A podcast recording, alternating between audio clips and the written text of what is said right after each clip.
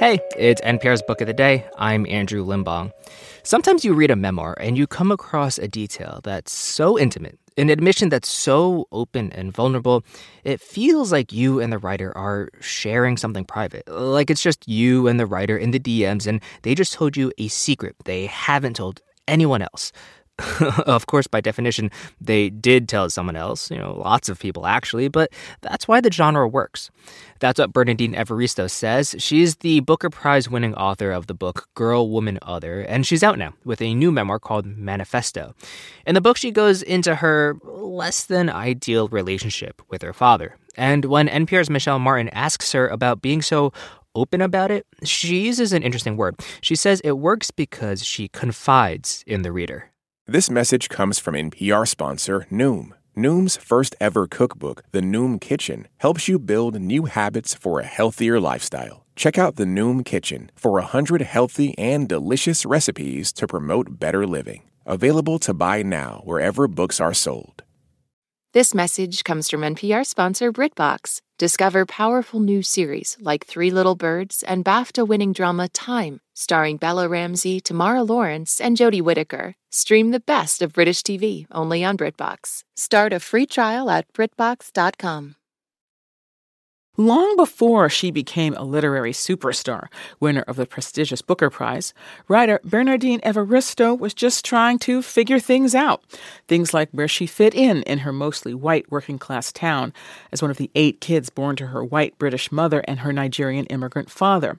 But, as she writes in her new memoir, Manifesto, even though she wasn't always sure of herself, she always knew she had something to say. Manifesto tells the story of that journey to figuring out just what she wanted to say and how to say it. It's a piercingly direct account of the many steps she took and the hurdles she overcame to not only tell her own story, but to celebrate it. It is also, as the title implies, a challenge and an invitation to others to do the same. The full title is Manifesto on Never Giving Up. When I talked with Evaristo recently, I asked her what inspired her to write this book now after the colossal success of her award winning novel, Girl, Woman, Other. I wrote it because I had reached this point in my career and I was negotiating with my publisher about the next books that I was going to be writing. And I thought, I can't write another novel. I had written Girl, Woman, Other 12 characters you know, 12 co-protagonists, it had actually been very demanding and challenging, as well as as well as very rewarding and pleasurable. But it was very demanding and challenging. And I couldn't think of embarking on a similar project, you know, another big novel as a follow-on. And also I did not want the next book to be compared so quickly to Girl Woman Other. So then I thought, well, why don't I write about my life? So it made perfect sense to put this into a book. I have to say, I, I don't think I was surprised, but I was struck again and again by just how direct you are about things that so many of us dance around. I mean, it's it's bracing. I don't think it's unkind, but I will say it's bracing. I mean, you write a lot about your childhood, what it was like growing up mixed race in or biracial as we would say in London. You talk about the fact that you know, there were times when you didn't want to acknowledge your father on the street. Like if you saw him on the street, you you didn't want to acknowledge him. It was that you were made to feel kind of that ashamed of being black or being biracial or of the blackness that was sort of in you. And you know, you say this just without um, judgment of yourself or with others. It's just it's just bracing. And I'm just curious if you've always been that way, or was that is that something you had to fight for in this in this book?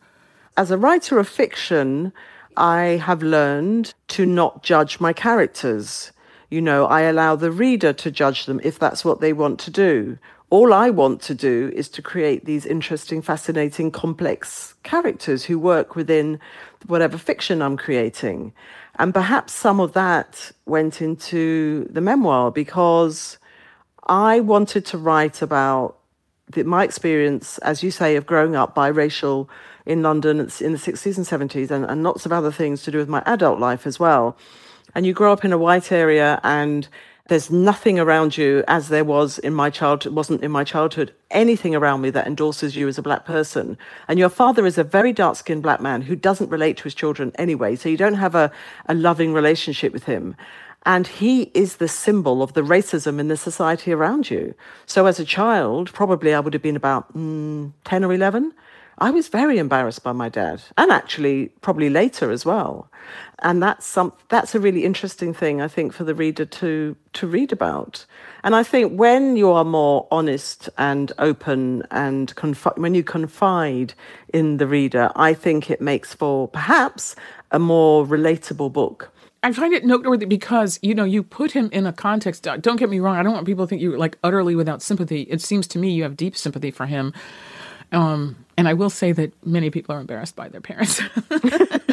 so, so you, you know, just you know, just to say, but that you put his behavior in a larger context mm. but without excusing any of it. I mean, you you do something that black writers of my experience, in, it's only been in recent years that they've been able to kind of express d- any kind of criticism of their upbringing, like the abuse, the violence mm. that many people have experienced, right? But you also describe, you think the forces that brought him to that. It's just, um, it sounds to me, I'm just, I guess what I was wondering is, did you feel like you had to fight for that? Or by the time you arrived at this book, you just knew that that's what you had to say? You knew yes, how, I, that you had to say it.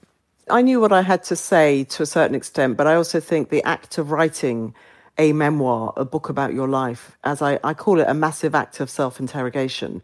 So I knew I had to say, but as I'm writing, as I was writing the book, I was also thinking deeply about things and about my, you know, in this case, about my family and my heritage and my father, and not necessarily coming to new understandings, but deepening the context or even widening the context of who they are. And Yes, my father was a disciplinarian. He was very oppressive to us children. He never talked to us. He never played with us. He never went anywhere with us. He was also a very reliable and responsible father, I have to say. But, you know, and he also beat us. Um, but he was coming out of a culture in Nigeria where children were seen and not heard. So he was bringing that to a British uh, uh culture which was raising children differently. So I, it's very, very hard for me not to try to understand the motive and the context of why people behave in the way that they do. And that is something I ruminate on, on quite a lot, I think. And that's what I do as a writer, as a fiction writer. Do you have any advice? Because in part, this book is a challenge to people to tell their stories.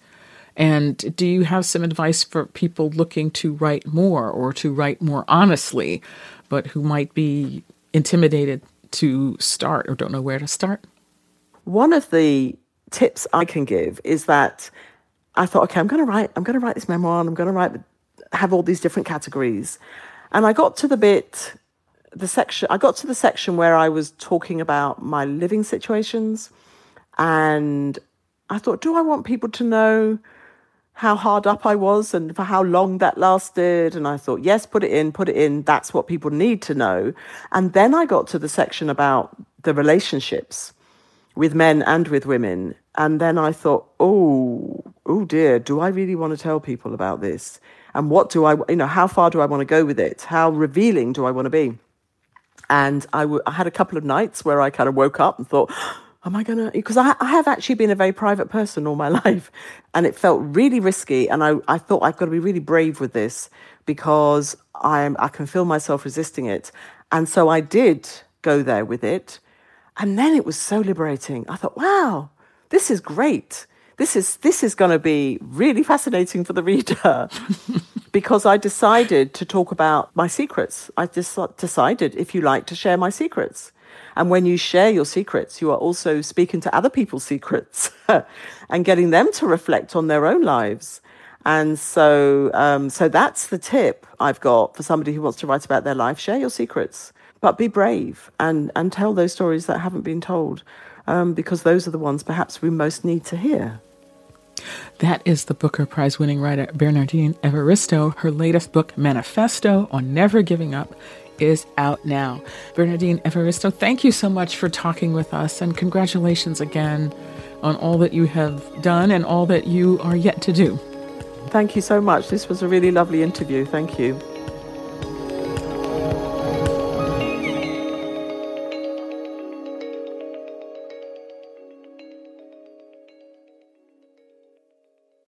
This message comes from NPR sponsor Mass Mutual. The Financial Educators Council says 39% of Americans don't have someone to go to for financial advice, but you can plan for the short and long term with someone backed by 170 years of financial expertise at massmutual.com. This advertisement comes from our paid sponsor, Fundrise. High interest rates mean that real estate assets are available at a discount compared to previous valuations. The Fundrise flagship fund plans to expand its billion dollar real estate portfolio over the next few months. Add the Fundrise flagship fund to your portfolio at fundrise.com/npr. Carefully consider the investment objectives, risks, charges, and expenses of the fund before investing. Read the prospectus at fundrise.com/flagship. The Embedded Podcast brings you eye opening reporting, There's something that hasn't been disclosed yet. immersive journalism, I could smell the smoke, I could smell the dust. personal stories. I was scared. Like, I can't protect you. We are NPR's home for documentary storytelling. Find Embedded wherever you get your podcasts.